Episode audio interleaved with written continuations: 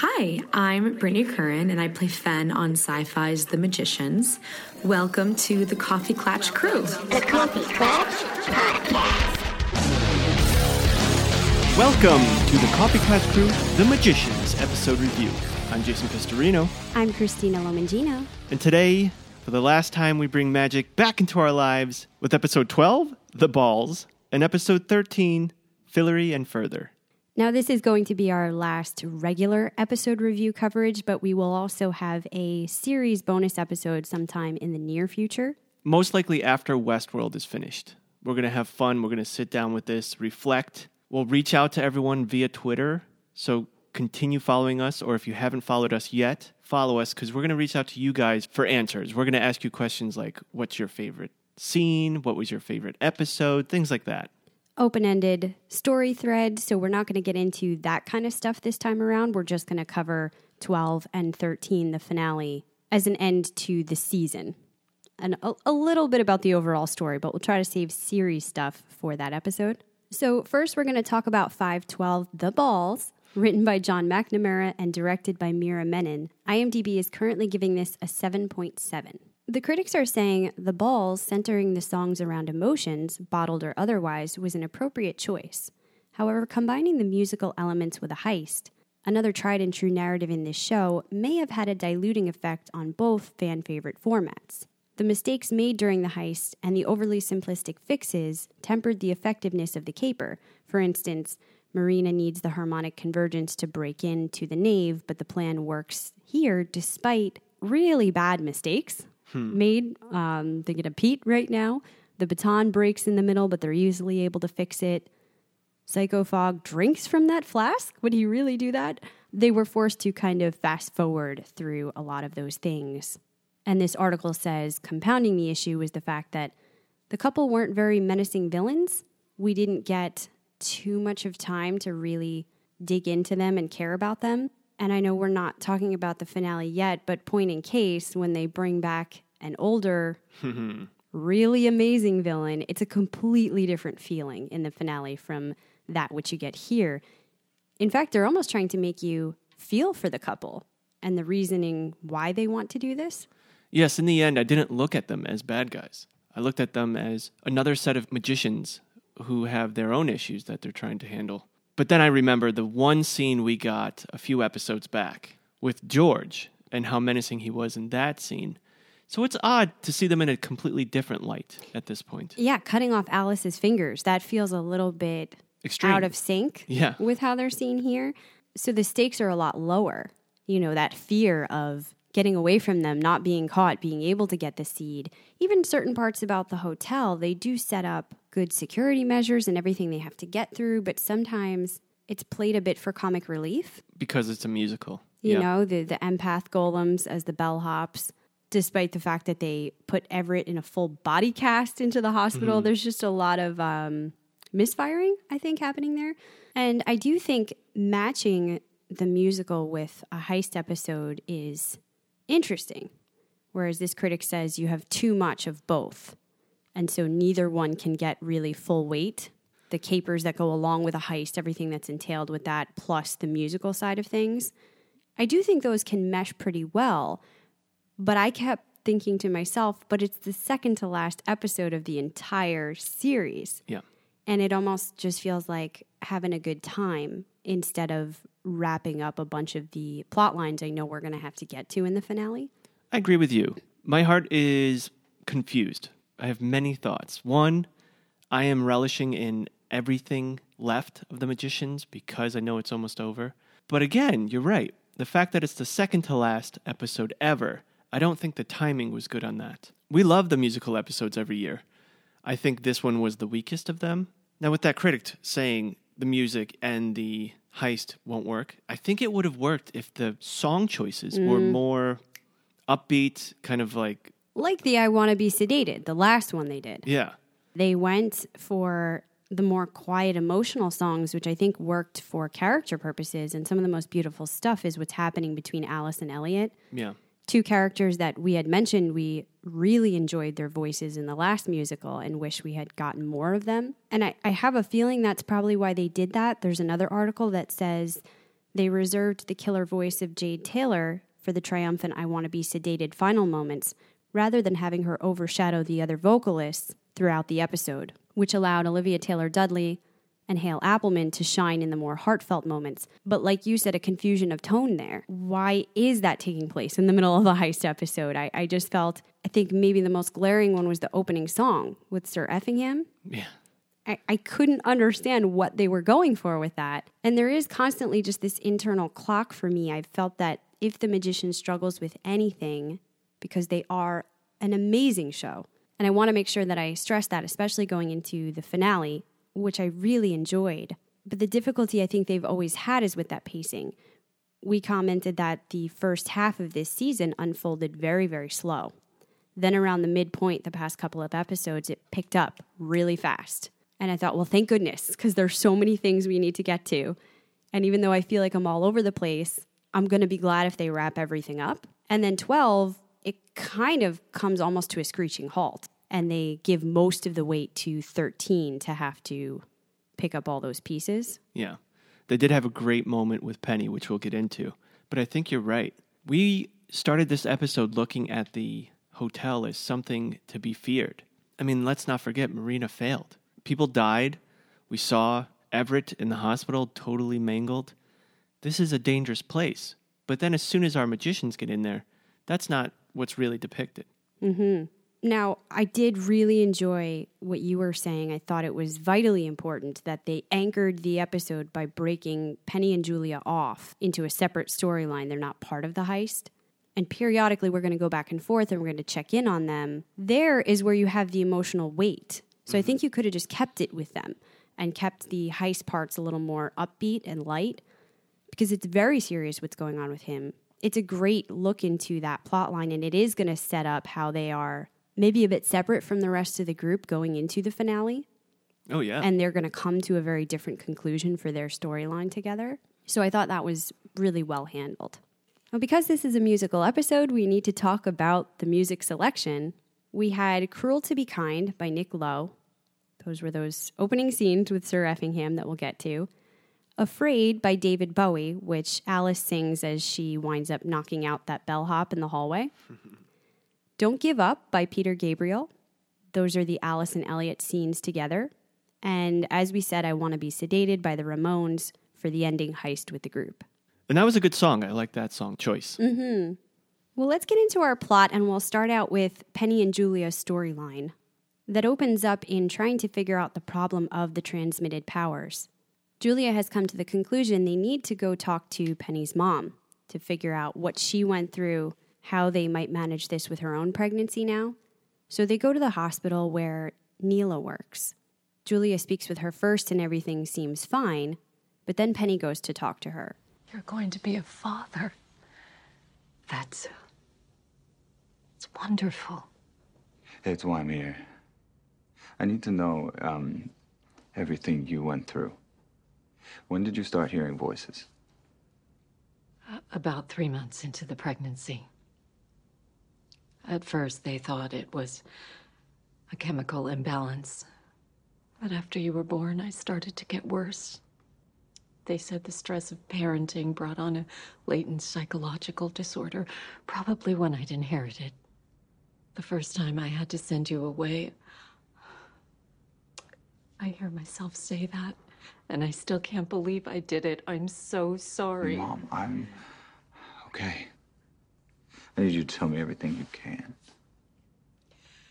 The voices went away when you did, and when you came back, so did they. Every time you came back, there was less and less of a little boy. Mom, this isn't about me. I wanted so much to raise you, love you, protect you. But what you needed protection from was me. What? Mom? Uh, I'm sorry, someone's calling me. What is it? What do you need? Mom, there's no one calling you. Sure enough, as they're talking, she begins hearing voices yelling for her that aren't there. And we talked with Arjun a little bit about this on the interview. Just very emotionally wrought scenes and amazing acting on his part. And I love the fact that he brought up that if this had been Penny 40 at this point, not Penny 40 before everything that happened to him, But at this point in his life or afterlife, he would have approached this a lot differently, a lot more forgiving. All that angst of being a human and living would be gone. Yeah, that maybe he wouldn't have this deep seated need for her to come back and be a mother in his life, that he would be accepting of, well, this hurts, but I understand why it needs to happen. But Penny 23 is still really looking for something there, and it is a huge blow that she's not going to be able to do that and almost willingly rejects it when Julia comes back to speak with her. And looking at the pain that Penny must be feeling, because he's got to have some guilt behind that, even though he knows it's not really his fault, but there's got to be that seed of it's because of my magic that this happened to her. Of course. And that compounded with she looks like she's doing all right until he spends a few minutes in there, and now she's already going back into that state. That's got to be so heartbreaking. The right thing to do is for you to do nothing, to leave. How hard is that as a concept to come to terms with when all you want to do is stay and love this person? So that amplifies next. Julia is watching on the cameras, and through the lens, she notices there's some kind of light cord tethering Penny to Neela. We don't fully understand what this is here, but we are going to learn about it in the finale that it's a magical umbilical cord. Yeah, it's a cool concept. I like it. She thinks that she might be able to figure out a way to fix this, to cut it, and she goes to try to explain that to Neela, but first she needs to tell her about the existence of magic. I mean, she's already overwhelmed by that conversation. She can't even really take in what Julia is telling her, so of course she's going to sh- start shutting down to her suggestion that they maybe try to work it out. And she says she just can't go through all of that again. She asks Julia to give something to Penny that turns out to be a picture of them together when he was young. Oh, heartbroken again. You got to understand where the mom's coming from. She's already dealing with an almost lifelong thought of I'm crazy. Mm-hmm. And now she has a stranger, Julia, coming in saying, Magic exists? And you're about to be a grandmother, and there's this magical tether with your son, but I think we can cut it. She must have thought right away, I'm freaking out. This isn't real, Sure. you know? Yeah. And that's why she ran like that. If you put it in that angle, it's understandable, but I'm sure that's not how Penny was seeing it. Well, even the possibility that it is true, now I'm going to get hope again. It sounds like she went through that cycle many times when Penny was younger, being hopeful, him coming back, it starting back up again, her being heartbroken. What if it doesn't work? What if they do come back? She just can't emotionally take going on that roller coaster again. But that's where we're going to leave it for them until the finale. Next, we go back over to the group, where Marina is describing the Nave Hotel, the current home of the couple. The Nave Hotel. Current home of the couple for two reasons. One, the house rules. Per a jamming spell, you can't do any battle magic. Wards prevent traveling in and out. Cell phones don't work. And if you're caught with any kind of weapon or engage in any sort of physical beef or try to scam the hotel or any of its guests, bye bye. Idea being the Nave is the magical world's number one safe space, which is strictly enforced by the bellhops. Arguing is allowed, physical altercation is not. The creepy are golems who've been enchanted to be empaths. Goodbye, ladies. They have to see you, but if they can, and you radiate the kind of microaggressions they sense, you get the boot. Or worse. So last episode, I jokingly said it seems similar to the John Wick Hotel just from the one sentence explanation they gave us. But now that she broke it down, it is almost identical. And I don't mind it. I kind of love it. In John Wick, it's a continental hotel, and there's a chain of them. And there, there's no fighting allowed, no doing business, and you can't carry out contracts. So if a fellow contract killer has a contract on his head and you're chasing him and he runs into the hotel, you cannot do anything about it. Safe zone. Yep, it's a safe zone. and there's some serious implications if you break those rules. Mm-hmm. Well, because they are also golems, though, they lack a certain degree of intellectual functioning. This is purely based off of emotion, which our group is going to play off of. We'll see as they develop their plans. Which I like. That's cute. Yeah, and I like bringing the bottled emotion thing back. I really enjoyed that as a plot line. I know, again, Magicians is uh, call it guilty, call it smart, however you interpret that. They very often bring back ideas. And sort of recalculate them and use them again. Yeah, I like that in So shows. the golems have been used many different times in the past, this season, in fact, but in different ways. The bottled emotions we haven't seen for a while, and I always liked that. But there's a second reason for the couple being here, more importantly, and that's the vault, which is famously impenetrable. Marina thought it might be vulnerable during the convergence. Even when the plan went awry, they just broke in there, but there was no world seed. And because it took so long to crack, they were discovered by the bellhops. Fen says this makes sense because the world seed can only live when the temperature is 99 degrees with 99% humidity. The vault is freezing, so they're not keeping it in there. So they do have the advantage of working off of the mistakes that Marina already did. So they're a step ahead than Marina was. Mm-hmm. And they're all together for the most part. You know, we've talked about coming into the end of every season is the only time you actually get to see all of the magicians come together as a group. Yeah, I mean, next episode, legit, they were all together in one room. I like that. which is when they're strongest. And they do typically break off into teams. They're going to do the same thing here. But in addition to them, you also have Marina and Zelda working with them this time. And I really love this next scene. Probably my favorite part of the episode where Kady magically constructs this miniature model of the hotel so that the group can plan their heist. Looks so cool. and it sort of just starts popping open, building from the bottom up. We had heard this is mostly visual effects that you're seeing, but there was some form of a practical model that they built to start off with. Yeah, and I think once it was built, they had a practical model there. Mm-hmm. For sure. I would love to see that. she points out there's a room 30 degrees hotter than all of the others, so this is where the seed must be. The backstory of it we get really quickly. And again, given how important that's going to be in the finale, I wish this had been gone into more. It's in a couple of sentences they say that the seed once belonged to Magnus Delacourt. We don't know anything about him. Where did he get the seed? How did this happen? Probably because it's very different in the books, and we are going to talk about that later on in our closer look. But here, it turns out he was best friends with George and Paloma Balls, aka the Balls. AKA the couple. Mm-hmm.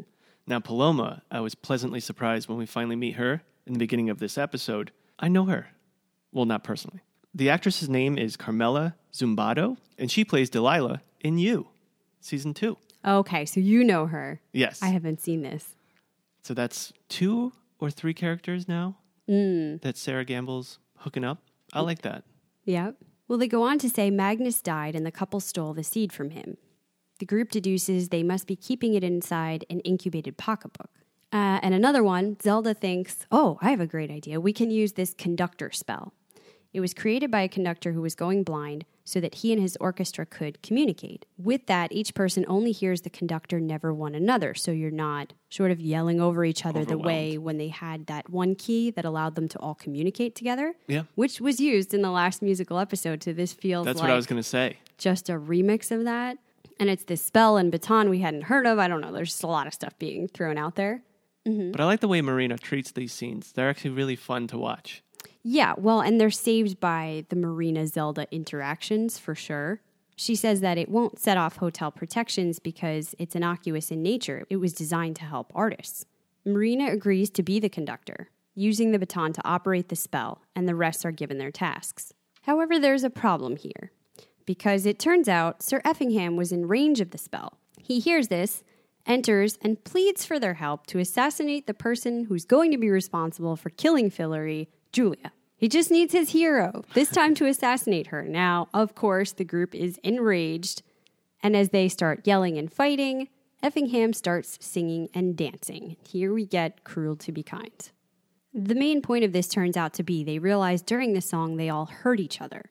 So, why is this going on? It's going to happen when they have a strong emotion. So, Alice decides to have them all bottle their emotions before the heist. After doing this, we are ready to go. Pete smuggles the group into the hotel inside a magically extended suitcase, a la Fantastic Beasts. Yeah. Uh, but this one seems a little more tight. Yeah. Yeah. I heard on another interview the way that they did this was to build a version of that room with the bed, and there was a tunnel that went underneath into another room Oh, cool. so that they could all just start kind of climbing up, I like that. which made me feel very claustrophobic listening to that. Oh, I would have loved it. but it works really well, that image of them just kind of climbing out. I'm sure that took many takes. Mm. Okay, do that again, but more slowly. As they disperse, Pete distracts the couple by arranging a meeting over a bottle of wine. He's allotted 36 minutes. Meanwhile, the group searches the room for the bag. Fen finds that the couple has been translating the World Seed page wrong. And they're ready to leave when Psycho Fogg enters and takes Josh, Margo, and Fen captive. No one thought of fog, huh? And no one's going to think of him again next episode when he also comes in to seemingly ruin everything, although turns out he's actually saving everything because it's real fog. I'd like to point out, and I know we're not there yet, but I believed in him the whole time. when you were like, no, maybe that's still Psycho. I was like, no, that's ours. That's our fog, and he knows something we don't. Mm-hmm. Yep.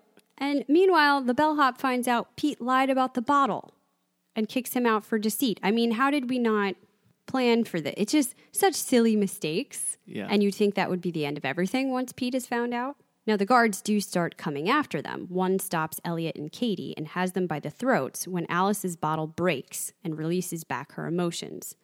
She bursts into song, here singing Afraid, and the bellhop is temporarily knocked out due to an empath overload. Meanwhile, the couple finds the others, and Fen tells them they're translating this page incorrectly. She can do it right if they spare her friends. She says the first thing you need to do is explain to the seed exactly what you want and why. If you lie, it refuses to grow. Again, a foreshadow for next episode. The couple says they have made powerful enemies here, one of which cursed them to not be able to have any children. They want to create a new world where they can have a family. And back in the other room, Eliot stays to help Alice, taking a small sip of his emotions back and encouraging her to talk to him.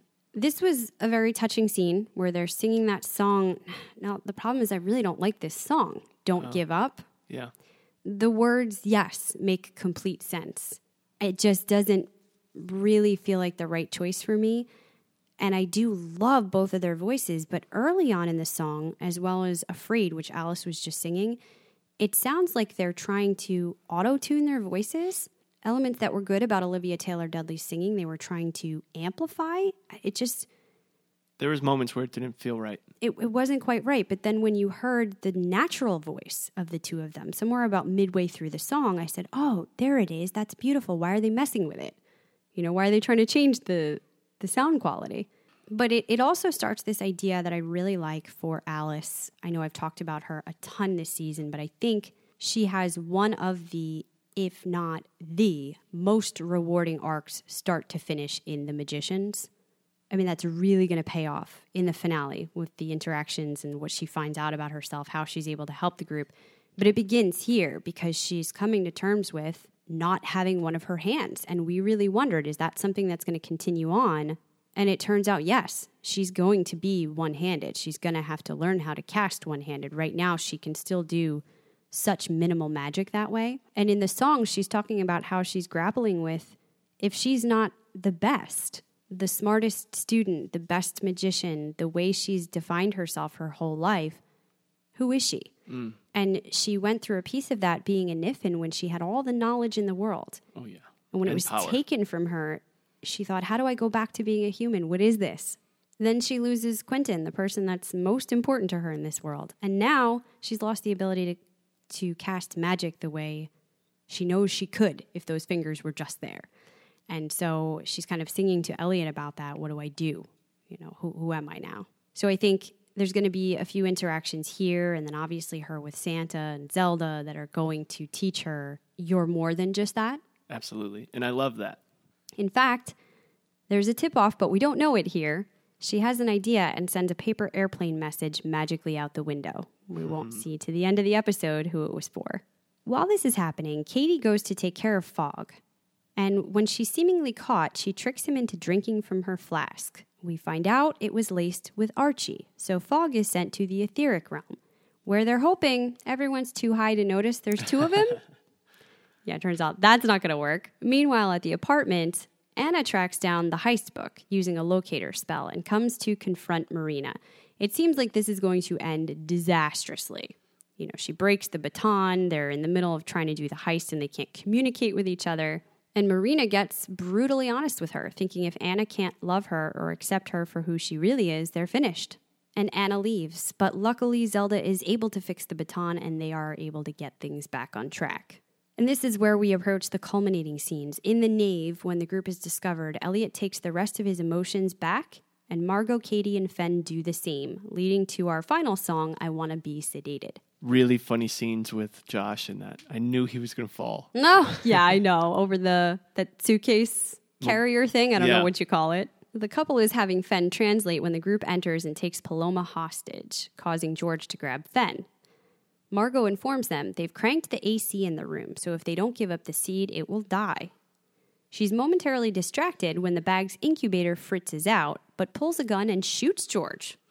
Whoa, like big move we just jump right over. They grab the seed and run out, with Fen hiding it somewhere warm and moist. Hilarious. And that's when Alice shares her plan and they run to the roof where Santa comes to rescue them.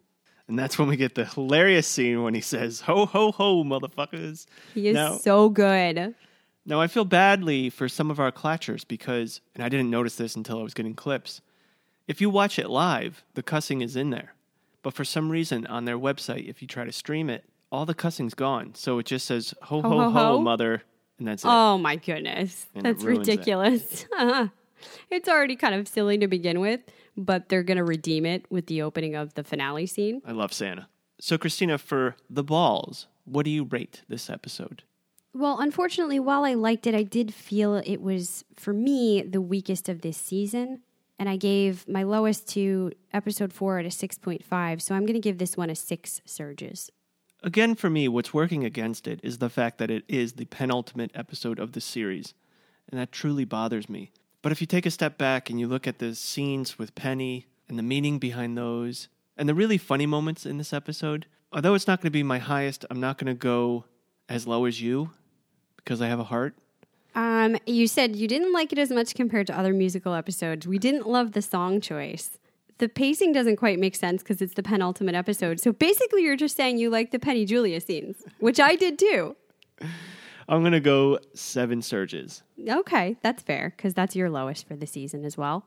And keep in mind, we're grading these episodes based off of the magicians themselves. So they're battling themselves. It's just not their best episode. No, and knowing that I really do like the finale, right now I'm looking at it in hindsight, the two compared, mm-hmm. it's got to get a much lower rating than I'm going to give 13.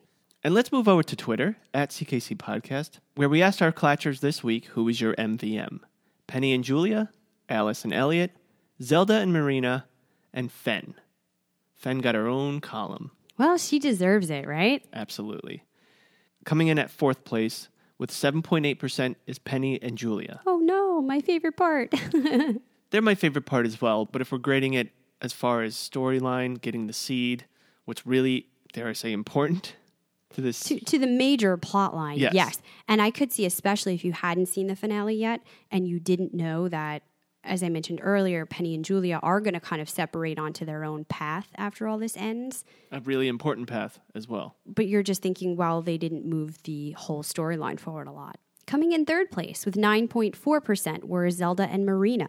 Now, again, clearly not as influential as the rest of the group who's in there doing the heist, but I think critical to the success Absolutely. of everything going down. Marina has the important information about the nave.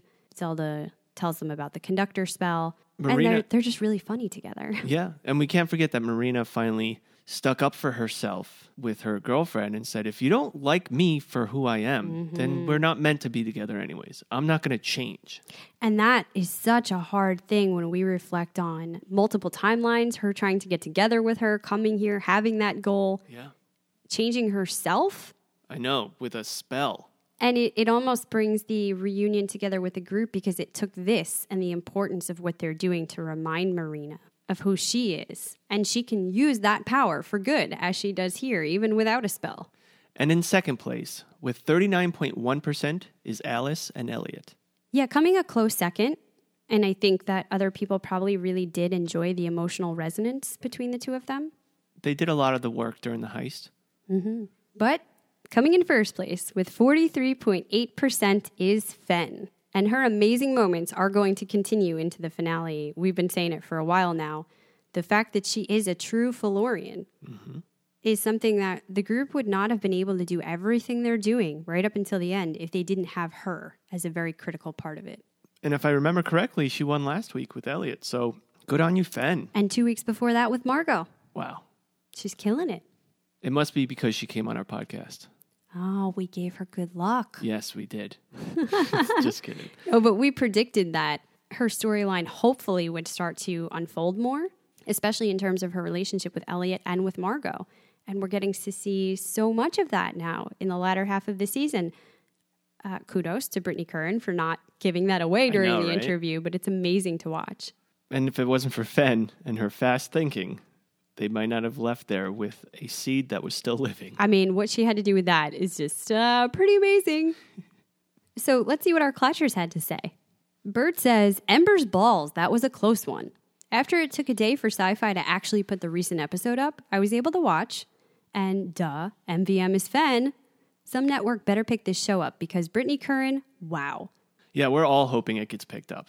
And Ember's balls just has to be a regular slang terminology we all use now, right? It's got to be put into the Urban Dictionary. Yeah. Kelly says every week my mom and I get into a debate about who should be MVM. oh, that's awesome. We watched the episode, listened to the pod together. Her response this week was, You know, every time I'm going to say Eliot. I told her, Trust me, we can all relate this season. This um, was an Eliot season for sure. Well, ready for this? Eliot has won the polls, whether alone or together, seven times this season. That's way more than any other character has taken polls in the entirety of The Magicians. Maybe any show we've watched. I don't think anybody's won seven times in a row. No, I don't think so. Brian says, Fen, she knew just how to deal with the couple from her admiration of the knives and getting under their skin with her, Are you sure you'd make the best parents comment? yeah, that was great. Hillary agrees with Fen, saying she played a key role in distracting the couple and uh, secured the world seed. Love the Penny Julia story too. I usually like their musical episodes, but this one missed the mark for me. Yeah, I think that's kind of a common feeling.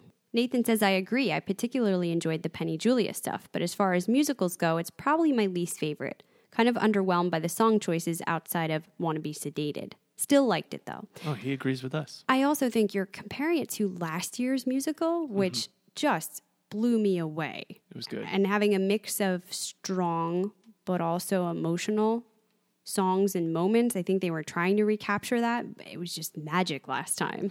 Pardon the pun. Sherry Ava says it was so much fun watching the musical episode. The Ramones have a special place in my heart, and so does the gutsy voice of Jade Taylor, who rocked, who totally rocked in character. My second choice is Alice and Eliot. They figured out how to move the plot forward by overwhelming the empathic bellhops with a surge of emotion that allowed our team to execute an Ocean's 8 daring, Very heist. nice. Absolutely.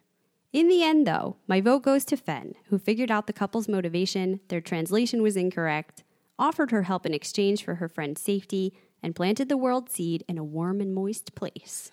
That explains her skirt. Oh no!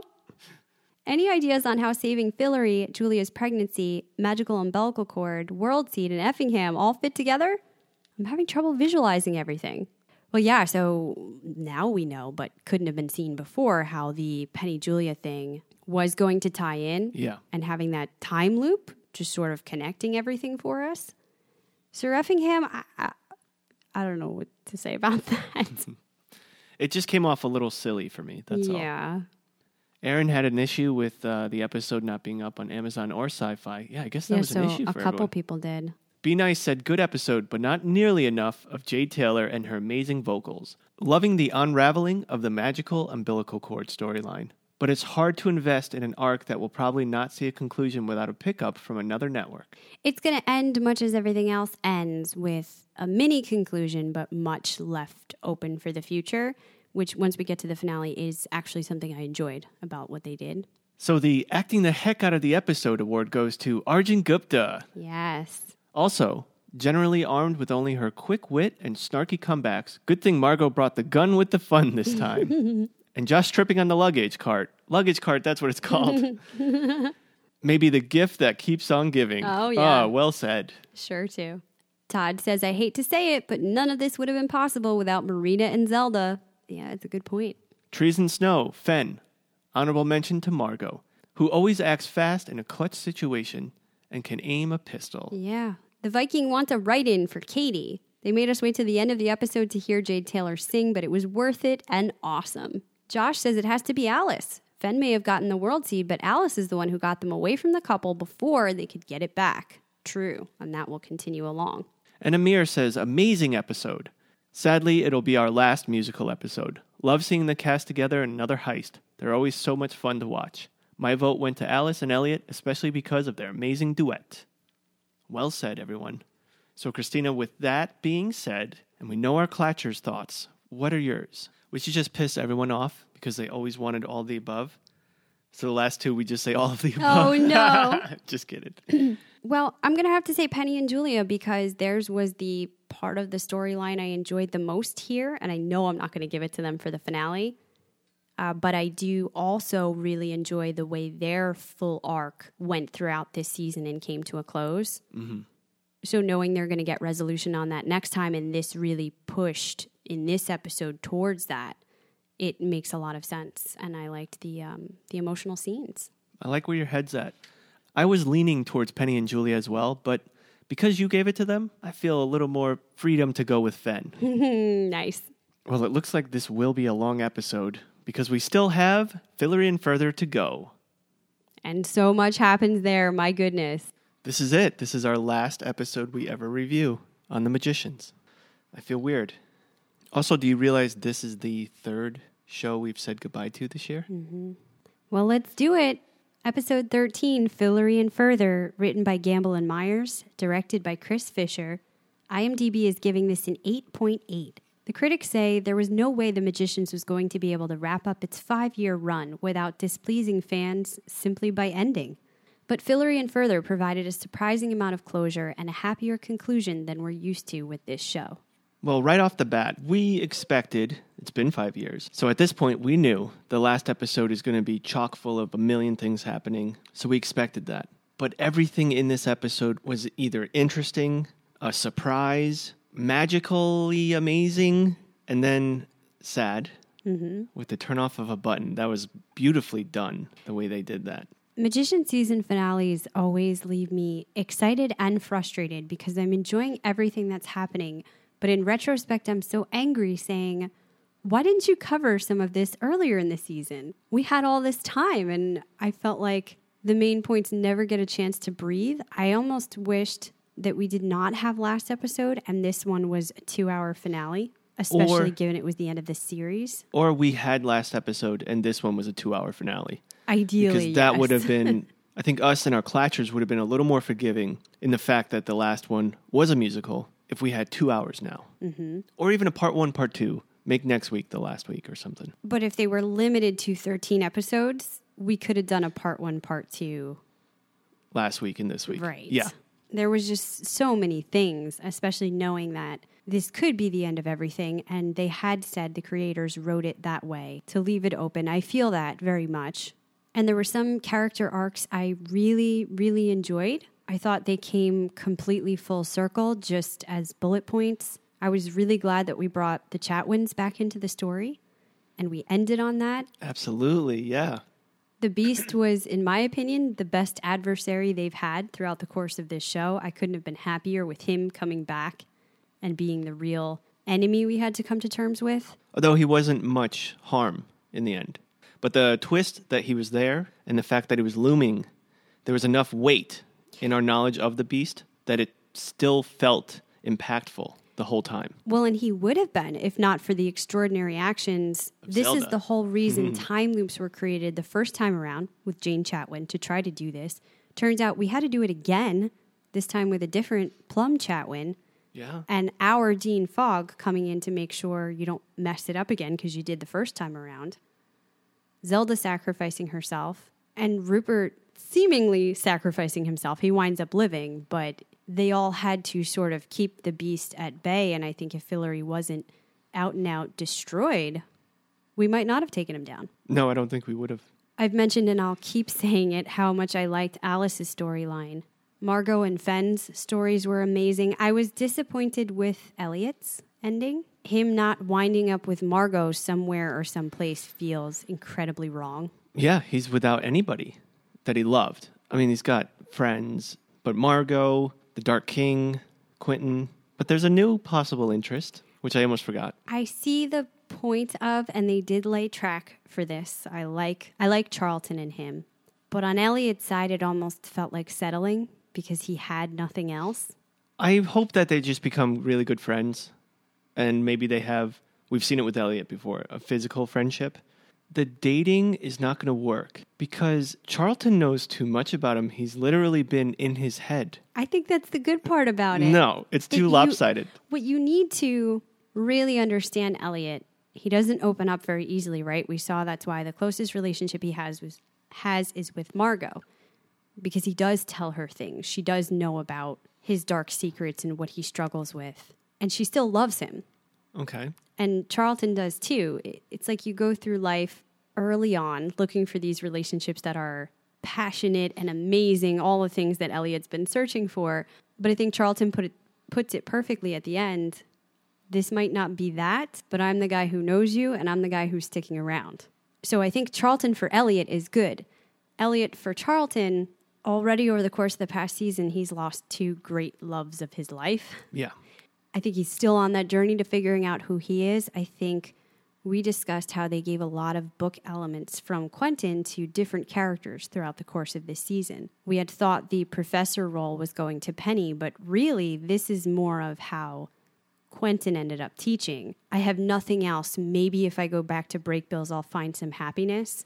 So that's how Quentin ends up doing it in the books. And then he's there and he's realizing this still isn't doing it for me, sort of the place Eliot's in right now. Wow. And Arjun was able to keep that quiet with us. well, that's not where we end Quentin's story, and we are going to talk about that later on in this episode, now that we've finally reached the conclusion. I'm hoping now that Magicians has ended, so our podcasting booklet will be a little thinner. It won't be as heavy for us. We'll still have Westworld and we'll still have our three Patreon podcasts, but I'm hoping I'll be able to dive back into the book and start reading that. Yeah, I think you should. Were there any disappointments for you as far as characters ending up somewhere? I have no disappointment with where Penny's character went. It is amazing. It's quite beautiful that he's stronger now with the baby. He has his magic back. It's weird that he has to touch the baby, though. It's not really his magic. Yeah, but he seems stronger and happier. I would like to have seen what he was talking about in that last scene. Obviously, they were looking for a place to start their life, right? First, they were looking for their friends. So none of them knew where Margo, Josh, Alice, and Fen went, really, or if they could get to them, if they could see them. So they were going to try to figure that out because Julia says, I know that you're not happy. We're going on another quest. Mm. And he's like, Yeah, but we got to find our friends. Would they end up staying with them there or continuing on? We don't really know. So that would have been nice to see them kind of plop in right before she presses the button or mm-hmm. something. That'd be cool. But we don't know. And I'm not upset with it. I think I can come up with my own storyline now, which is great. But I guess it's a little concerning for me that he didn't end up being one of the magicians actually there fixing it. Mm-hmm. He did save the world, but in a different way. And he saved Margo. And he was Oh, yeah, he did save Margo. I forgot about that. he was Yeah. inadvertently Come with me if you want to live. cut not inadvertently, but more on the sidelines, helping to save it in the book as well. They had to come to him for assistance, but he wasn't with the group creating the new world and all of that. He did have his own power, though. He had finally discovered his own power. Another thing we'll talk about. And I guess this is their version of doing that. It's also not the same for Julia. They both got a big rewrite where that's concerned. See, but with Julia, I wasn't upset that she wasn't a main part this season because last season was all Julia. Mm-hmm. But did Penny have a season? I know he won MVP after season two, but it, was there a season that was really about him ever? No, right? No. This one was really about Eliot and Margo, and towards the end, Fen. Well, this is bonus material, but if you go back and look at who won MVM polls the most for us throughout the season, one was Penny. Throughout all seasons? Yes. For us or the Clatchers? For us. Well, for one, we didn't have a Clatcher poll. Oh, that's right. So that was just us. There on out, it was Clatcher voting and who won the most. okay. So the only one Penny ever won was one based on us giving it to him. Okay. But we're biased. And I guess we should move into plot because there's so much to talk about. But I do have to stress that I truly, truly loved this ending. And I love the way it is open ended enough, but it is closed enough if this is it. Mm-hmm. Yeah, it's resolution for our story, but you get the feeling the characters are continuing on and those adventures will just keep going. Absolutely. And before I forget, I've had this reminder up, and I know I'll forget.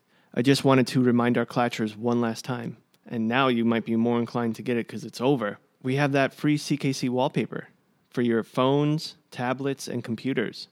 So just go to coffeeclatchcrew.com, scroll down on the homepage, you'll see it says free wallpapers. Click there and download it. Well, we open up the finale with Alice waking to Christmas decorations that Santa just couldn't resist. Hmm. he reveals he was the one to put the page in a locked drawer of Quentin's desk for Alice to find. You. You gave me that? That's what did the page turned out to say. It was. It's a spell that grew a, a seed into a world, but why did you put it there? What if I'd ignored it? Or. But you didn't. You needed something. Get back in the game. You weren't going to pass on the mystery you thought your guy was working on. That page and wherever that quest took you wasn't his story. It was yours, Alice. For what it's worth, I think he'd be really proud of you. The way you keep on fighting. I told you. I told you you were good. But as the others awake, he disappears. So it was never Quentin's. No. Wow. That's a twist right there. Mm-hmm. And Santa's been involved this whole season then. He's been integral. Since we met him Yeah. interacting with Alice, really. And not just that, but he left gifts for everyone.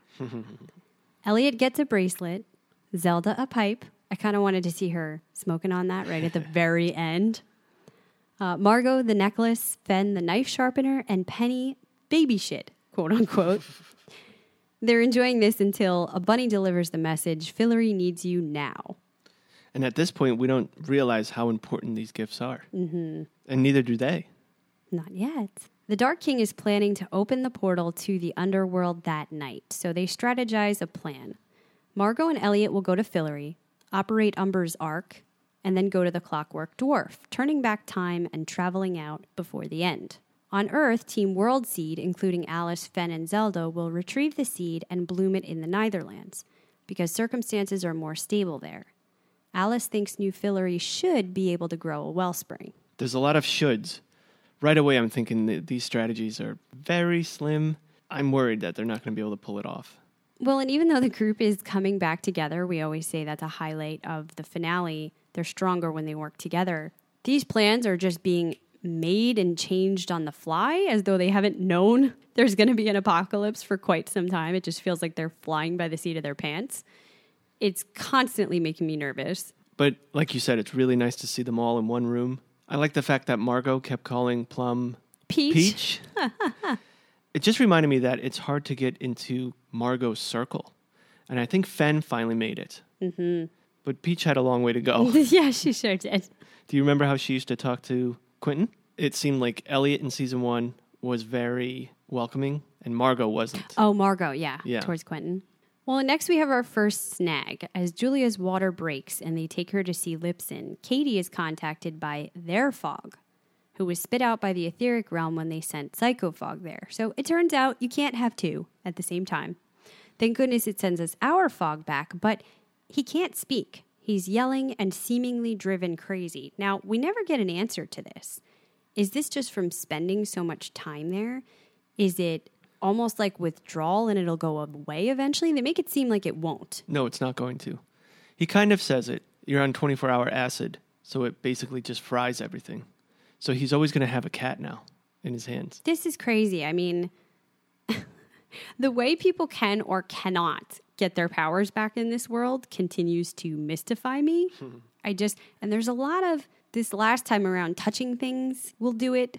If Fogg's touching the cat, if, if Penny's touching the baby, Oh, yeah. it's like, Wow. Didn't think of it that way.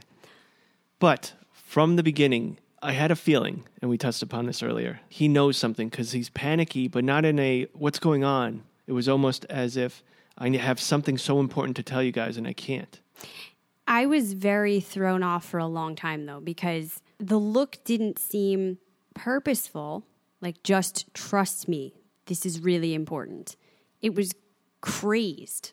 So Because he's also I knew they Crazy. wanted you to think it could be Psychophog because Sure. he's trying to steal the seed, but I really was toying with either that or this Fogg's just gone. You know, he's just snapped and um, we're not going to get the real Fogg back. I knew it was our Fogg because the suit he was wearing. Oh, no, I mean, it could be our Fogg, but he'll never be that guy Okay. again, let's say, because of what he's went through. Mm. And I guess maybe he wouldn't have if she hadn't thought of this solution. But we don't know that yet. Lipson is preparing to sever the energetic umbilical cord, but she's never done that before. And then they see the Fogg they tried to sedate has disappeared. We don't know where he went. A little while later, Julia gives birth to a healthy baby girl. But as Lipson prepares to cut the tether, Dean Fogg rushes back and slashes it down the middle. Rip it off. so it really appears as though he's trying to do harm. At least that's how Penny's seeing it. Of course. I would too if I was Penny. Meanwhile, the others go to ask for Hyman's help to travel them. Penny doesn't have his powers, they can't trust Plum's traveling abilities, so Hyman's really the only one left. He's opposed to this idea until Charlton suggests taking his body and letting Hyman exist on the astral plane. So Charlton would be able to use the physical body to travel people, which would have been amazing. And Hyman agrees with one condition as long as Charlton does, quote, weird sex things with his body. You gotta love Hyman. Yeah, this is a great line. After they perform the spell and it works, he says, This is the best episode ever. Unfortunately, Charlton can't quite get a hold of the traveling quick enough, and Margo insists they're running out of time. Anyway, she knows a shortcut to the portal tree, so they leave without him. You know, what got me is I didn't think Charlton would be able to travel because I always assumed it wasn't about the body that had the magic. It was about the soul, for lack of a better word. Or the knowledge, we see they have to study and train on how to do these things. Even travelers need to learn in classes. Maybe eventually Maybe. Charlton could be taught. but then that's going on the principle that the body itself had the magic. Well, I think any magician has a degree of magic. Yeah, but was he he wasn't a traveler. That's what I mean. Charlton, I don't think we ever know what his. Right. I don't, I'm not sure. He would have been able to travel if he was. You would think so. But they did utilize Margo as a let's move this story forward. And she literally pushed everyone forward. She kept doing that the entire time. and unfortunately, in Fillory, Rupert starts performing magic to open the portal. Checking the royal census scroll, the group sees the Fillorians are being raptured. It's just not really happening fast enough. It's then Eliot disappears as Rupert summons him to the Taker Realm for help sealing the door after Lance comes through. It actually works, but as Lance walks through and moves to touch Rupert, he pulls back at the last minute. And Lance reveals himself to actually be Martin, the beast in disguise this whole time. No. Hello, big brother. Save me, Rupert. I love you so. You're still so predictable. Your soft heart, your stubbornness, your stupidity. What did you do to him? Who? Lance? Never even met him. He must have moved on centuries ago.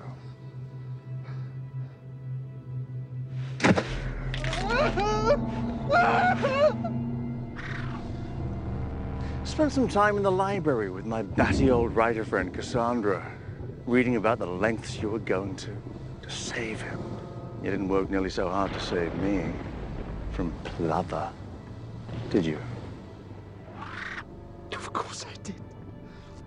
Until I couldn't. I had to save everyone from you. You chose the dark path. Says the Dark King. At any rate, reading about you made me realize, after everything you did to stop me, you were going to give me everything I needed to have Fillory. Forever. Well, there's a big twist that I did not see coming. One that I love. Absolutely. Now you have brother against brother. You remember how powerful the beast was? He's been fighting the whole time to get back. Pretending to be his brother's long lost lover, which is Yeah. so twisted. Coming back himself from the dead, which he could only do by exploiting Rupert in this way. And it did always kind of go back to their relationship and the Chatwin's initial time in Fillory. So it makes a lot of sense to do this. Again, a rule that I'm curious about, not a big deal. It probably wasn't established, but I would have assumed once you're dead, you don't have the magic powers anymore. Because travelers, once they died, wouldn't they just travel outside of the underworld? He didn't until Until he walked Rupert through the door. brought him back. and then he had, okay. The magic to bring him back to life worked. Oh, That's why I- he needed him to do that. yeah, I just assumed they weren't alive. They were basically walking dead. No, I think that was why this was all so difficult and he needed such powerful magic. He wanted to bring back the real Lance, not just a copy of him. Gotcha. Martin says he spent time in the library with Cassandra. Would have liked to see that. By the way, add her to our ongoing list that we'll cover in the bonus of mm. loose threads we never got to. But he learned about the lengths Rupert was willing to go to save Lance. He didn't work nearly so hard to save him from Plover. It just goes back to the very tragic story of Martin and how things wound up this way, how much he endured, the fact that he was shut out of Fillory, that he partially blamed Rupert for never trying hard enough to either stop this abuse, help him get out of there, or help him find a way back here. Hmm. And then you see it from the other side too. Rupert saying he did everything he could until Martin was so far gone that he had to save his people from him because he had essentially turned into the beast. I think I asked this last year, but I forget the answer. Do you th- who do you think would win? The beast or the monster? That's a tough question. I'm going to say the monster because He was powerful enough to kill he gods. was almost godlike, um, a creation of the gods. Whereas Martin started off a man and was just willing to go to so many lengths to up his power. yeah. I agree. It'd be a crazy fight, though. It's then the beast freezes Eliot and Rupert, opening the door to let the takers through. And as he turns his attention to Eliot, really a very scary moment. He calls him the sad little addict and almost crumples, contorts his fingers. Oh, I don't know how they filmed that. If that was Hale Appleman holding, because I can't even do that with my hands right now. he's got big hands. He probably just contorted them. But Rupert manages to unfreeze himself, kind of showing the strength of his power. Whatever spell he put on him, he's able to break through it and travel them both out at the last minute before they can be killed. So what's good is what we were feeling the entire season that the Dark King isn't necessarily evil like his brother. He was desperate to do something that was really messed up. He was desperate enough to do something that was really messed up. So he's not a good guy, quote unquote, but He's deep not a bad guy. Yeah. He's not a bad guy either. And it, you do get this very emotional moment after he gets them out of there and they're in White Spire. Eliot admits the plan was to destroy Fillory in order to destroy Rupert. And they both are saying they care about each other. You can see Eliot thinking if you could have just let the past go, maybe we would have had a chance together and maybe all of this wouldn't have happened and Fillory wouldn't have needed to die. It's probably the most charged interactions and ending to a character arc that we get for anyone, the stuff with Eliot, because of that. But you also get this amazing sacrifice that Rupert volunteers to stay behind, hold off the dead and his brother. And reluctantly, Eliot leaves him, hoping there's some way he can get out of there alive, but not really believing it. So in this episode, we finally see everybody do their part, and everyone did just enough to complete their goals. Mhm. So it wasn't only Zelda, which we'll get to in a second, but it was also Rupert who fought them off as well for as long as possible. And- Eliot having to leave him, and he thinks let him die. We could point out everybody, which we will. Mhm. Margo later on, she was willing to die. Yep. Well, next in the Netherlands library, Zelda produces a container to keep the seed safe for a short time. But Fogg shows up and magically grabs it from them. As they're trying to formulate another plan, the beast approaches. Zelda hurriedly takes them to a back warded room and insists Alice and Fen use the portal to get away. She tells Alice, You can only control the forces inside of you, and one hand is plenty. Again, just a lot of characters needing to say, I'm willing to leave, Yeah. even though that's not what they want to do in order to accomplish the mission. It's not even to save themselves, but to keep the plan moving forward. Absolutely. And I like the fact that in the end, Zelda is 100% good. Last year, we broke it down so much, and it's very similar to the Dark King, but we see Zelda makes up for it and then some in this one. Yeah, unfortunately, we don't get any last return to her daughter, any final words, which I had felt so much that there was a lack of closure there. But in a way, I, I think there is sort of a mothering type relationship with Alice, and there always has been. And she's giving her those words of wisdom in the last minute, and also saying, well, it's not the end for her. It never is for any librarian. She just transfers. She'll be with Penny. Penny 40. 40. Yeah. Maybe, uh, maybe they'll be helping to rule that branch in the underworld together, Maybe. having brunches with Benedict. So she stays to initiate permafrost, closing the fountains, which is a big deal. It stops the dead from being able to travel to other worlds, so they're all locked inside of Fillory. It stops everyone from being able to. Mm-hmm. If you think about it, the fountains are the portals, they're water. So permafrost, it freezes it permanently. No one can get through. So this is the question, I suppose. By the end, they destroy Fillory, but what happens to the Netherlands? Will there be any further travel in the future between worlds? We don't know.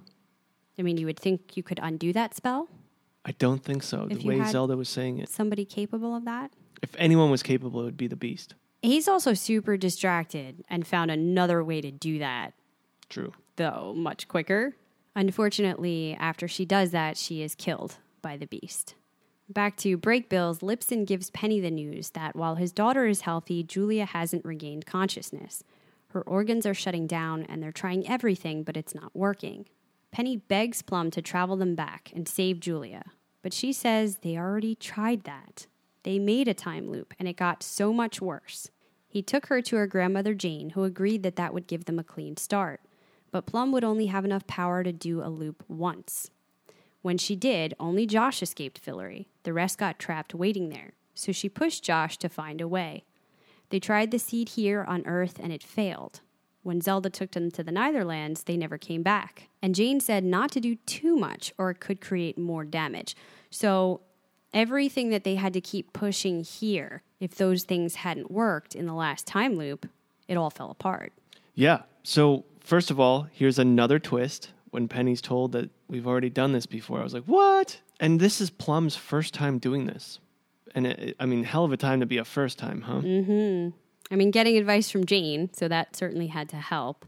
But she was able to do this a ton of times to keep kind of recalculating when Jane tried to redo. Yeah. Okay, I did too much here. Let's do less next time. We don't have that luxury. So Jane can't leave. She can't help. She can never leave. The only way she stays alive is by being in those clock barrens that exist in. They're kind of in Fillory, but not really. They're in Yeah. a space out of time. Okay, so question. During Plum's meeting with Jane, she had said something, something, considering you're pregnant with my mother right now. How did she get pregnant? And then how does she have a kid and then her mother is able to have a kid? Because they're stuck in nowhere now, aren't they? Because the world around them, Fillory around them, is gone. hmm Curious. But we see Plum getting in and out, No, that was just, that was before. even after, though. She went back? Well, Rupert gets sent there. Right. So there's Someone some, and, and Jane does say, I'll still be here in the Clock Barrens. It's just going to be harder to find me without Fillory. Okay. So maybe you can travel there.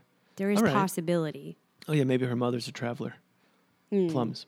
Well, but Plum finishes this by saying Fogg didn't attack that last time. That's what's different from this time around. And it's then Penny realizes Fogg remembers time loops, so he's trying to change this one. Yes, see? So he was helping. And that was a skill of his that I forgot about because it was only applicable in season one. Fogg remembers time loops. So he saw it happen already and it failed. Mm-hmm. He's doing everything in his power while still in his crazed state to fix it. Well, it's finally the return of our Fogg, which we wanted to see by the end of the series, right? Uh, we don't know it until he can speak. Lipson tries this thing, banned in 14 countries, that a cat can hold Fogg's crazy. I love that. Don't tell Peter. It works, and he explains he's doing all this to ensure the plan. But I managed to get everyone out of the Netherlands in time. Plum may not know, but yes, they are going to be attacked. Well, it seems you did manage in your way. Good. Tell Kady the seed is in the lab. Why did you attack Julia? Because she and your child would die if Eleanor had performed the goddamn surgery. Yeah, well, she's dying now, so. If you had succeeded in delicately separating the cord, it would be rendered useless.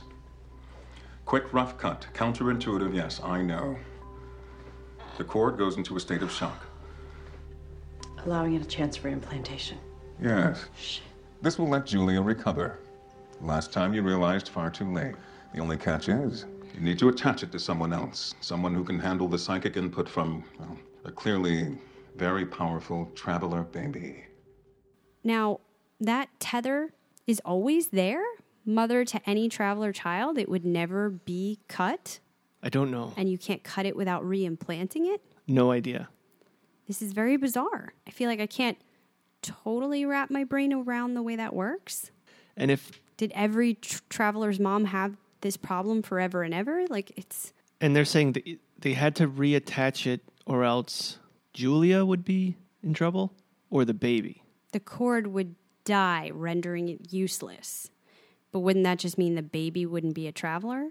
I don't know. Like you almost end all traveling abilities? Man, I wish we could talk to Arjun now. Although I'm not sure if he would know either. Be like, I don't know. um, well, it's an easy solution for Penny. And as Julia wakes, we see that she's not hearing the thoughts anymore, so it worked. She names the baby Hope Quentin, and Penny has his psychic powers back, but only while holding the baby. But look how happy he is. hmm I like that. Well, but dangerous because he can read Julia's mind. and taking a newborn baby on all these crazy traveling adventures. I don't know if that's advisable. Do you think they're going to end up together now? Oh yeah, Okay. The way they ended that, it seemed like because their biggest issue was they couldn't come to a resolution on this is who I am and I need to keep doing this versus okay, but how does the relationship work? And now they've figured that out. In Fillory, Eliot, Margo, and Josh go towards the slide that leads to the Clockwork Dwarf. I love how finally some of these things are coming back into play. There was a reason to see him originally. Now it makes more sense. Margo admits there never was any shortcut, and she knew it. Her plan all along was to sacrifice herself so that the others could get back to the tree. Did you notice she was crying a little Mhm. bit? So once she slides down there, she can't get out, but she insists she forces the others to go on, and she puts her eye in the container that Santa gave her. Perfect. And gives it to Josh. But we can't uh, skip over the fact that Josh made a badass ham sandwich for the clock- Yeah, clockwork he dwarf. thought he had a plan when the dwarf was still going to be there. well, Margo was able to eat it. Yeah, she sure was. Uh, with the eye, she'll be able to watch them so that she knows when they're back at the tree and can turn the clock. They get there, and checking the scroll, they find all numbers at zero. Everyone has been raptured. Unfortunately, including the dwarf, Margo sees once she gets down there. So she turns the clock herself and starts eating the sandwich from Josh as everything falls apart. I thought that scene was so well done. She was showing so much determination, heroism. Still was kind of funny. Same and then old eating the sandwich, and then just you know, she's gonna watch it all fall apart around her. And then in comes Penny. Yeah, it's here we get this look during the TV show of the apocalypse starting in Fillory, volcanoes erupting, the earth crashing in on itself. And there's a beautiful passage from the book, The Magician's Land, about this. Now, Margo's name is Janet in the books, kind of the counterpoint, but she says, Meanwhile, the action on the edge of the world was deeply, sublimely awful. The sun was squashing there like a rotten pumpkin.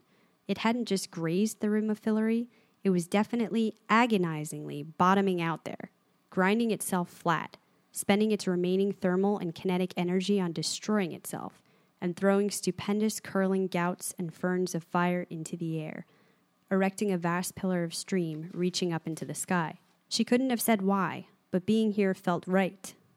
The weird, evenly spaced hills, lit up by flickering, flaring light from the dying sun, casting long shadows back and away. She felt calm here.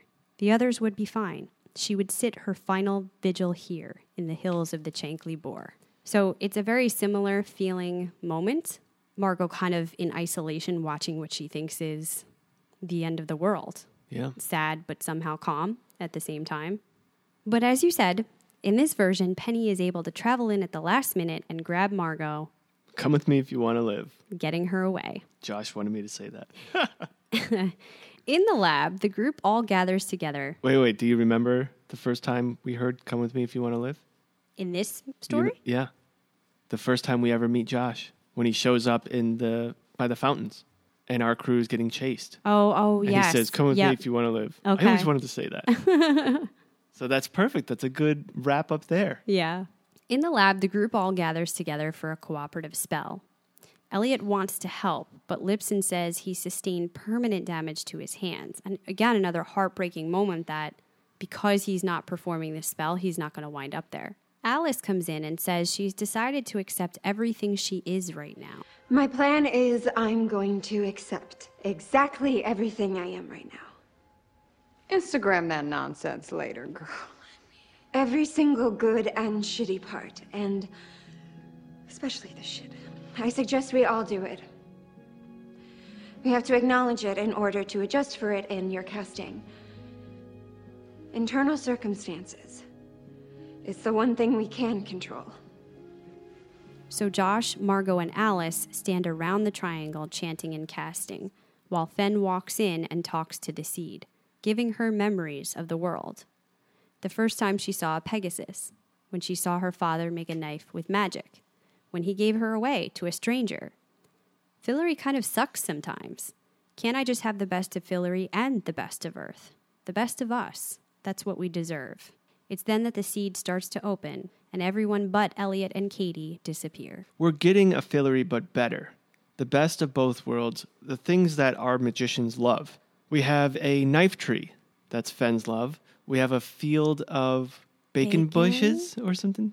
Don't you remember what this was? Oh, my heart. The way that Quentin managed to bring Alice back from the edge when he'd returned her from being an infant, and everything about being a human sucked. Except for he bacon. made her try bacon. Oh, that's right. And she was like, against her better will. Oh my God, I still love bacon. yeah. I thought that was so much more interesting rather than just recreating Fillory. hmm Never mind the things that they didn't touch upon that are probably really cool out there, right? But the other thing is, we got to see Alice. She's whole now. That speech she gave before they started the spell, she's finally found herself after all these years. So she's going to be a better person. And she'll learn how to cast one handed like she does here. Now we get our little bit of a fast forward. Sometime later, though not long after, Fogg wonders to Lipson why nothing can ever be easy, and he remarks on where they all wound up. Kady and Pete are still working with the hedge witches and keeping a moon lunatic on retainer. I would say Kady got maybe the least time and closure to a storyline. Yeah. She does return to that group, which is seemingly where she was meant to be. And they're figuring out magic with the moon. They all have their own moon lunatic. I love that. She, yeah, I think she's where she needs to be. And I, still was don't know- satisfied with that being enough for me. Sure. I, I don't think she really likes Pete, though. But in a way, that's great. I like that dynamic. Oh, we mentioned Eliot is the newest member of the Brakebills faculty. His hands are healed, but his friends are gone, and he's unhappy. He wonders if there's any way that Seb made it, at which point we do see Rupert drinking tea with Jane in the Barrens. That's kind of perfect. Yeah, so somehow he got there. He's with his sister. She's not alone.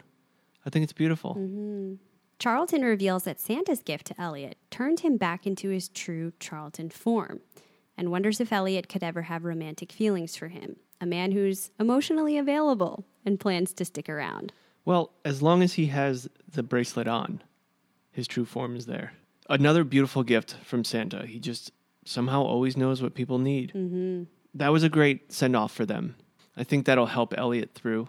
Well, and they go to figure it out, which is played for laughs because of hor- because of course Hyman is still Hyman, trying to restrain himself, but then following to peep on them. But if he would have just said, uh, "Oh, I realize I've been in love with you all along, Charlton," that wouldn't have felt right. He does need time to Mhm. heal from all of these things, and we can hope that eventually he'll realize this is a relationship that's good and could work for him. He's just not there yet. Yeah, and I just I don't see it as a romantic. I really, again, I see it as a Margo type relationship. I'm not sure. I don't. I think he's not sure. True.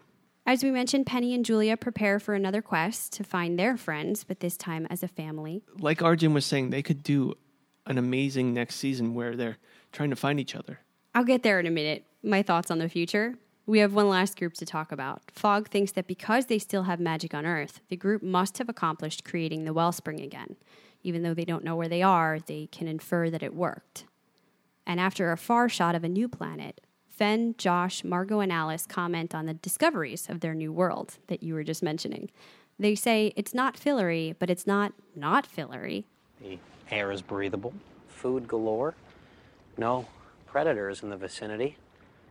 Is it time? No? If we let them out, we have to tell them we're utterly lost. No idea where we are, and not a bunny in sight to get a message to our friends. And they'll be homesick and scared and cranky and hungry. We'll have to build infrastructure from scratch. So, who wants to do the honors? You carry the whole world in your coach. You earned it. Thanks for saying that. But new Fillory needs a leader.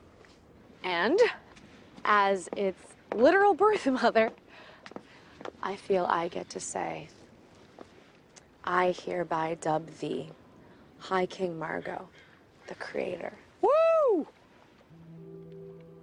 Fine. Make a meal out of it. You guys know our lives are about to get even weirder in some insane way we can't possibly predict. I mean, yes. I mean, yes. Yes. But I find that somehow perversely comforting. So do I. And that's how I know it's our story. And again, a beautiful ending. I watched that ending maybe 30 times. I like how it just shuts off. And the last person you see is Margo with that smile on her face. Mm-hmm. And she's High King. She was meant to be. And we knew this after season three, I believe. Well, yeah, and everybody getting the completing touches. You know, she's the creator now instead of the destroyer, Oh, yes, yes. which was always more fitting. The relationship between her and Fen, Fen finally realizing her own worth, Margo and Josh getting to be together. I mean, while that moment with Fen was beautiful, the way they were playing her sacrifice, I knew the entire time. She's not going down here. She's just, they're Fen? not putting enough weight on Margo Oh, Margo.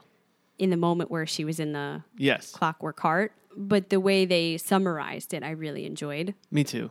So, we're going to talk about our feelings on where they left the series as a whole in just a minute. But for this episode, Jason, the finale, on a scale of 1 to 10 surges, what do you give it? I'm going all the way up. I'm going 9.7 surges. Wow. I absolutely loved it. I just wish there was more of it, but I guess that makes it good.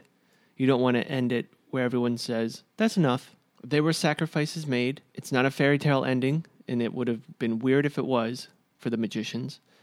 People have lost loved ones, they've lost magic, they, they've lost their sanity. a lot is sacrificed. Well, I'm going to come very close to you and give it a 9.5 surges. I think this says a lot because I was also measuring it off of how the books ended Mm. And having no Quentin and waiting for this moment for a very long time. As I've been saying throughout, I was a little disappointed for the end of the Eliot storyline, but the rest of it I thought really hit it as right on as it could, given that they kind of ran out of time. I could have seen another season very much finishing up these storylines and giving some more weight to the character stuff. What happened to Dean Fogg? What was going on with Penny and his powers, his relationship with Julia, the library that we just had to kind of leave off with the underworld and Hades, things that maybe weren't as central. And I think that going into this finale, that's what they had to do. They had to say everything not directly related to our characters is going to get cut. So we feel mostly okay with things. You know, the rest of the world isn't resolved because it's still out there. It's bittersweet, but now that they have tied it up so nicely, I don't know how it would feel to open it back up again. It's almost like I'm okay and I want to leave it there Okay. because it's in a good place, just like the books were in a good place, and I feel very comfortable with that. Feels like a natural end. So, in our bonus episode, we will get to our ratings for all of the seasons, how things compare, what does that mean we rated the whole show. But just for this season, our totals that leaves IMDb at an 8.1, me at a 7.8, and you at an 8.2 Okay. for season five. That's really good. Yeah. It's a good, strong send off. especially losing our main character, one of our main characters last season, having to wrap things up much more quickly than we thought they would be. As the critics said earlier on, an ending to this story, which hmm. nobody was going to be 100% happy with. I think that's pretty damn good. In the nines for the finale, and right around the eights for the season as a whole. All right, I think we've talked enough.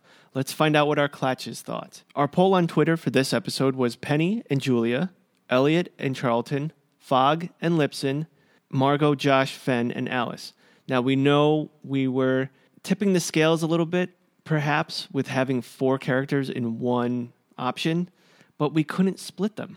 We had to kind of leave off where the groupings ended, right? Where the majority of the time was spent this finale and who wound up with who by the end. And I think the results are fair. In fourth place with 7.4% is Eliot and Charlton. Look, Eliot and Charlton shined all season long.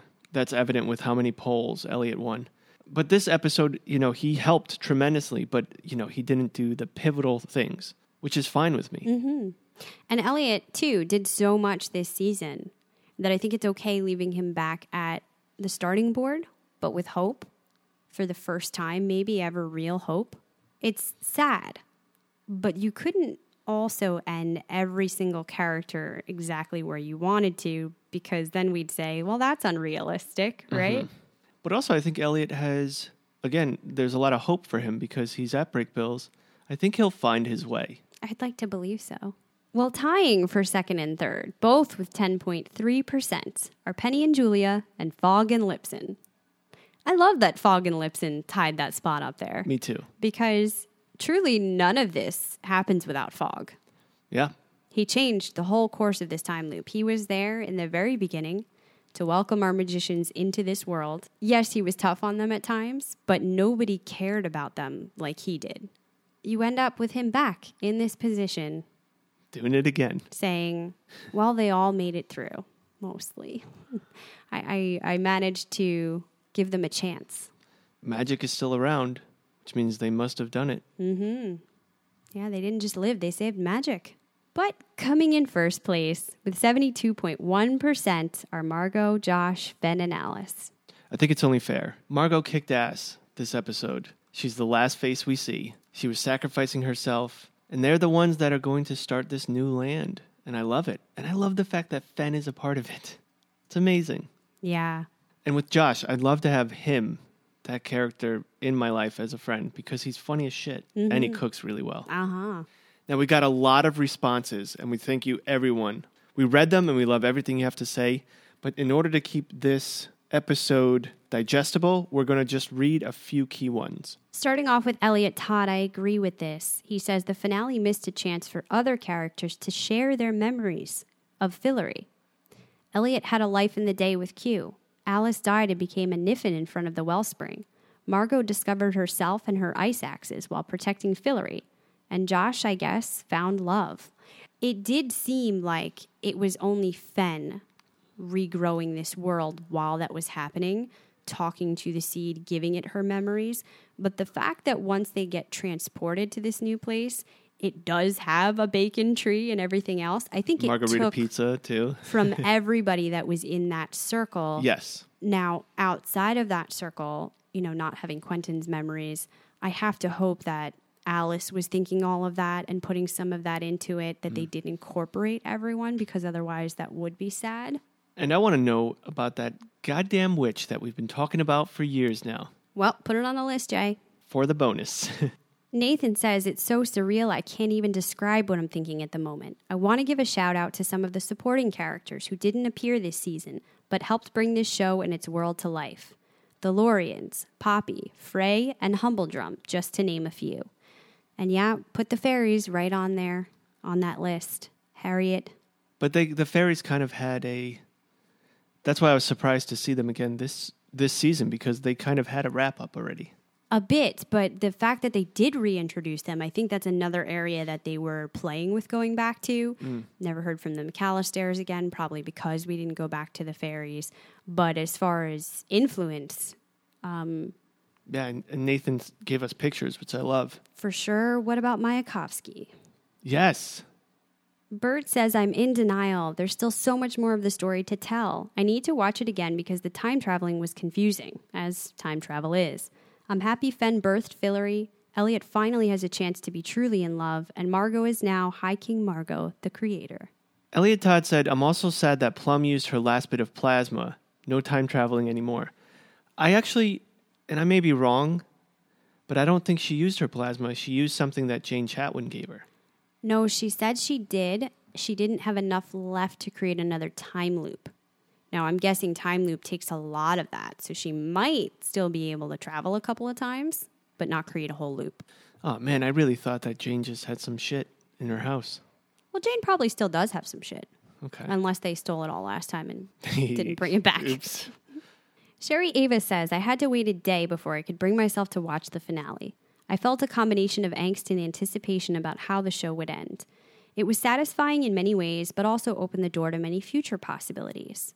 It feels like we spent five years together with the Magicians cast, making new friends and watching them grow, and now we're all going our separate ways after graduation. Your CKC podcast added to my weekly immersion into the world of the magicians. Thank you for your thoughtful and interesting research on relevant show topics and cast member interviews. Also, for allowing me to participate as a clatcher. Oh.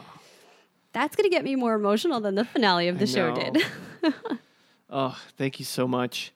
We got a lot of those sweet messages, and we value all those. I take screenshots and I put them in an Evernote, kind of like um, CKC Evernote notebook with inspiring moments to keep us Mm. going. Yeah, we actually have a wall too in the podcast studio where we have these little marker boards that you can write on.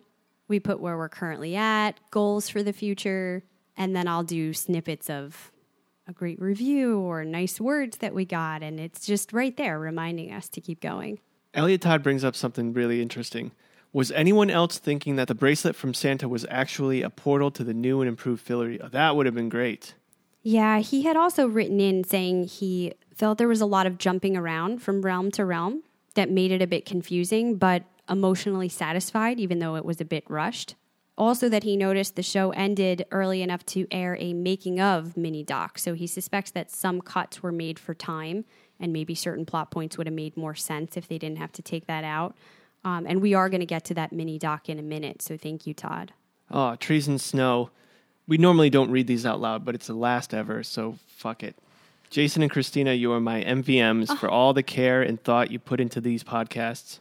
Thank you for sharing your enthusiasm. Thank you. They're trying to make, they're trying to get to the cold hearted Christina with this one. the reality is, it's so much work to do these podcasts. If you guys weren't there pushing us along, inspiring us to continue to do this, we would have stopped years ago. But the fun doesn't end. Brian C says now that The Magicians is over, it might be time to catch up on Westworld. Oh, and yes, is. listen, this is not just a plug. Okay, we are just finishing episode three on Westworld. There are only eight this season, but still plenty of time left to catch back up. And there might be some interesting things for CKC with the future of Westworld. So it's a good time to stay tuned. Oh, and I should note that this podcast is going to go out a day later than we normally do. Been a bit overwhelmed here, but we're getting it out, I promise. Yeah, this is a heavy episode. Shauna says, really satisfying finale. It felt true to the spirit of the show, and I love that it was so easy to imagine everyone's story continuing. Early Christmas was the perfect way to slow down for a second before the chaos, and I loved Fen's joy over the knife sharpener. Yeah, Me too. And you're right. Well said. A, a good slowdown before it gets crazy. But still, so many unanswered questions. I need to go back to the Fillory census to see if the sentient boats are on there, because I really hope the Muntjac made it to New Fillory. Oh, put the put Muntjac on on the the, bonus. list. And I hope they find Q's Fillory family someday. Ooh. Yeah, so I'm writing all of these down for the bonus, but specifically, we're taking a little bit of time before we go into that. So if you have thoughts on unanswered threads, open things that we didn't get resolution to, please feel free to write in and we'll try to include all of that there. If you do that, please email us so we don't it doesn't get lost in the shuffle. Contact at coffeeclatscrew.com. This way we can save it and go back to it when we're ready. Yeah, you can just write Magician's bonus and bullet point anything that comes to mind. Be Nice says, This is such horrible timing for our escape hatch to be taken from us. There were so many aspects to the episode that run parallel to our reality. The loss of our Fillorian friends cuts even deeper. Everyone is separated. Life, as most of them have been living, will have to be restarted anew. And the plans of how it all resolves are no longer being plotted on a storyboard. Heroes were tested, friends have been lost, and old connections renewed. One of the high points to the episode was the trajectory of High King Margo, starting as a somewhat vapid socialite character and evolving into the hero we all knew she could be. Summer Bishil wins the Made Me Feel Every Emotion Award for her performance. The low point was that once again the original High King Eliot was left to mourn the loss of his loved ones. Santa brought gifts to all to help them complete their personal quests and gave Alice the courage to finally see how strong she has been from the start. Fen's precious memories will make Fillory a place filled with adventures, ones that might go on without us for now. And to our dear Jason and Christina, thank you for teaching us to always pay attention to the details, to be kind to each other even if we disagree, and that we don't have to be magicians to see that magic is real. Oh, Be well. This round's on us. oh. damn it. Mm. Thank you so much. Uh, what you guys don't know is she yells at me at the end of the podcast if I disagree with her. just kidding. Well, Be Nice just won the award for getting to me. Oh, my goodness. Oh, look at her. She's tearing up. Um, what Be Nice said kind of remind, for some reason, made me think of this. After Margo presses that button and the Fillorians start coming back in, they're going to be pissed. Well, and presumably this includes the Pickwicks, right? Can you imagine them right now? Oh, yeah. Remember in the beginning of this season, our original Pickwick and a couple of the other essential ones were brought 300 years forward, right? So where have they been? They were in that scene when they met up. We saw that Tick was being exiled with Margo in them, and we didn't really see what happened to the exiled people, but they were still in Fillory. Okay. So I'm presuming we saw like all manner of creatures being raptured, Yeah. that they're all there. Now remember, the Fillorians liked the Dark King. So they're going to come back. Margo's going to have to explain the new land they're in. Their houses are gone because they have to rebuild from scratch. I guess, do they have memory of that? They they're gonna, yeah, for sure. You would think so, right? So that could be a great beginning of next season. Everything's not all right. People are pissed. But they're gonna be. You know they are. I'd be pissed. They're never happy really with the ruler. Well, that's true. So again, thank you. Be nice. There's a bunch of other really touching ones, and unless you want to hear me keep crying and this go on another hour, I'm just to give some shout outs to names, but we just read them all in a pause that you guys didn't hear. Thank you so much to Corona Brandino, Mrs. Professor Bruce Hulk, Mara, Amir, Markeisha, Afik Faisal, and anybody else that we didn't get to, including Lauren from Seattle and Horto Hor. I hope. I don't know if that's correct. Thank you guys so much. I'm, um, I'm glad that everyone enjoyed the ride with us, and I'm glad everyone enjoyed going on the ride with the CKC. You have no idea how much it means to us. And we hope that you stick with us on Twitter because, just like we said before, we're going to be doing a bonus one, but it's going to be a couple weeks from now. So stick with us on Twitter and Facebook so that you know when that's going up and so that you're prepared for the questions that we're going to deliver to you. Jason, I have one more segment. Stop rushing ahead. Well, I did want to just one more time stress if you haven't already, follow us over on Patreon. We have the same passion that you see here over there. We do movie reviews, we break down movies just like we break down these shows. Our coffee breaks are tremendously fun. You get to see a, a lighter side of us, it's not as stressful. And then our bonuses, we have some fun with information of all around the world, interesting things about the world. Not necessarily news, because we don't we try to steer away from newsy things, but like what are the interesting things about the brain or why do we have Christmas trees during Christmas? Where did that originate? Would There's so dogs many- survive in a world after people? Yeah, there's so many things. So and we have some new fun things planned for the future too that maybe are a little different than what we've been doing. We keep to the core of hopefully what you love about CKC, but try a bit more new things than we would on the free casts. so that's our last plug. Well, in my last segment here, the closer look does come directly from the books. I have a passage that I thought was really beautiful and then a little notation on how the story ended in the books. So, if you have not read The Magician's Land, the final book in the trilogy, and you don't want how the book ending to be spoiled for you, now is the time to turn off. And don't worry, just come join us for the bonus episode. We'll have another spoiler warning over there as well.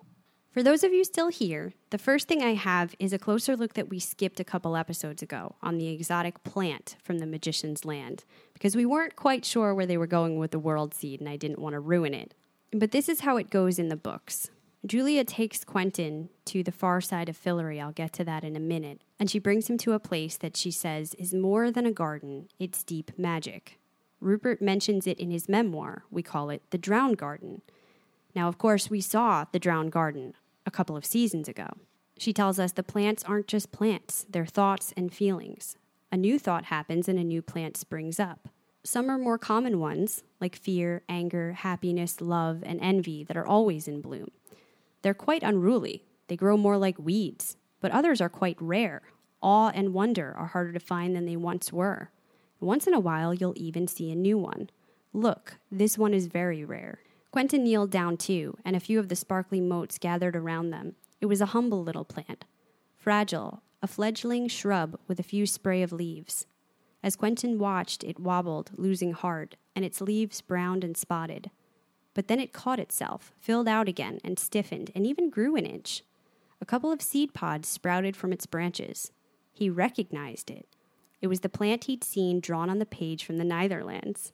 He'd given up on ever finding it, and now here it was right in front of him. Julia must have known. All unexpectedly, his eyes were full of hot tears. He wiped them away. It was ridiculous, crying over a plant. He hadn't even cried when he killed Ember, but it was like seeing a loyal old friend he'd never even met.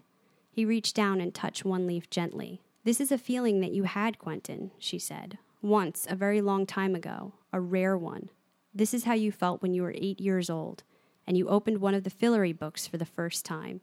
You felt awe and joy and hope and longing all at once. You felt them very strongly. You dreamed of Fillory then, with a power and an innocence that not many people ever experience. That's where all this begins for you. You wanted the world to be better than it was. Years later, you went to Fillory, and the Fillory you found was a much more difficult, complicated place. In some ways, it was better and purer than the real one. That hopeful little boy you were was a tremendous dreamer. And if you ever had a special gift, it was that. Quentin nodded. He couldn't quite talk yet. He felt full of love for that little boy he'd once been. He hadn't thought of him in years. He wasn't that boy anymore. He'd become a man instead, one of those crude, weather beaten, shop worn things, and almost forgotten he'd ever been anything else. He'd had to forget to survive, but now he wished he could reassure that child and take care of him. Tell him that none of it was going to turn out anything like the way he'd hoped, but that everything was going to be all right anyway. Here, she said, take this with you. I think you should have it. It looked like a seed pod from any ordinary plant anywhere, but it was unmistakably the one from the page, and it would grow again, sooner or later. So that's how Quentin got the seed in the books. This is where the plot went. Quentin, Plum, Eliot, and Alice traveled to the Neitherlands, searching for an answer to Fillory's trouble, and they encounter Penny, now a powerful master librarian with new translucent golden hands. Whoa. He's still kind of a dick in his penny way, but he allows them to look at information in the library about Fillory that helps them be able to succeed in their task. And they see that he's thriving now with this new magic that other librarians are, in fact, emulating because it's so powerful. And all of that was because Penny lost and never regained his hands in the Mm. books. Wow. Um, Fillory did go through an apocalypse. Quentin and Alice refused to give up on it, though, traveling back to the dying world, where Quentin, mimicking the beginning of Fillory, sacrificed Ember and Umber to assume their power and rebuild the world. When the job was finished, he relinquished the divine power to Julia, now a demigoddess. She rewarded him with the tour of Fillory, where she gave him the seed pod from the drowned garden. But Fillory is recreated. It's a new one, and Yeah. is going to stay there as a demigoddess to help rule it. Oh wow. So it's a, it's very different. It's kind of a good ending for her. And then in the meantime, Eliot, Janet, Josh, and Poppy return to the newly remade Fillory as its rulers. Plum joins them, but to find her own adventures. So that group goes back to the newly made Fillory to rule and to help them there. Plum's probably going to go traveling or whatever. That's the equivalent of her meeting Jane here. Okay. But Quentin returns with Alice to New York, and with their new world seed pod, they create a new magical world. And they head into that land to explore, where they discover there's a back door to Fillory from their world. Ooh. So they have a new, even more magical world, and that's why they call it Fillory and, And further. further. Oh, wow. It's like the magic of Bed Bath and Beyond. What's the beyond? So I mean, you can feel how it keeps true to the essence, but in a very magician's show way, Yeah. kind of breaks out and does its own thing. And I like both of them, to be honest with you. And I think to finish this off, we did get that little mini doc at the end of the episode where you saw Chris Fisher speaking. Yeah. I mean, that behind the scenes was very touching. I love watching those on Syfy's Magicians website. Those are always fun to watch, but this one was a little extra special, and I think they knew that, and that's why they put it up there. I just want to thank the Clatchers one more time, and um, these 13 weeks have been amazing. These five years have been amazing. And we hope that the Clatchers follow us along in our journeys moving forward with other shows, um, other ideas that we'll have for podcasts. Don't forget about us. And we, the, the bonus episode, we're going to reflect on all the last five years and how this all started for us because it really was a passion project. Talk about some of our favorite moments. We'll really be able to look back on the entire journey in a way that we couldn't when we're talking so much about the finale here. And if you're following us on our Magicians channel, go ahead and follow us on our main channel, Coffee Clutch Crew. It's a white background image. It says the Coffee Clutch Crew very large. Uh, just so you're aware of whatever else we're doing. We'll do what we normally do here is we sprinkle in movie reviews in there. Maybe there's a show that comes up and you're like, oh, snap, they're doing that too. Because the magic is not over for us and not over for the CKC. With that said, we'll leave you with Chris Fisher's words. Season one, we learned that magic was real. Season two, we became, kings, and queens. Season three, we rode a ship around the world in search of adventure. Season four, we lost somebody we loved. And season five, we discovered that everything we need, we already have. If we've spent five years making a show this beautiful, working this hard, and taking care of each other and treating each other this fairly, hopefully we've changed in these five years. And I just want to challenge you guys go out there, raise a torch, light the way, be a magician. And I, I know we'll continue to do this in spirit. Uh, and, um, you know, I love you guys. Uh,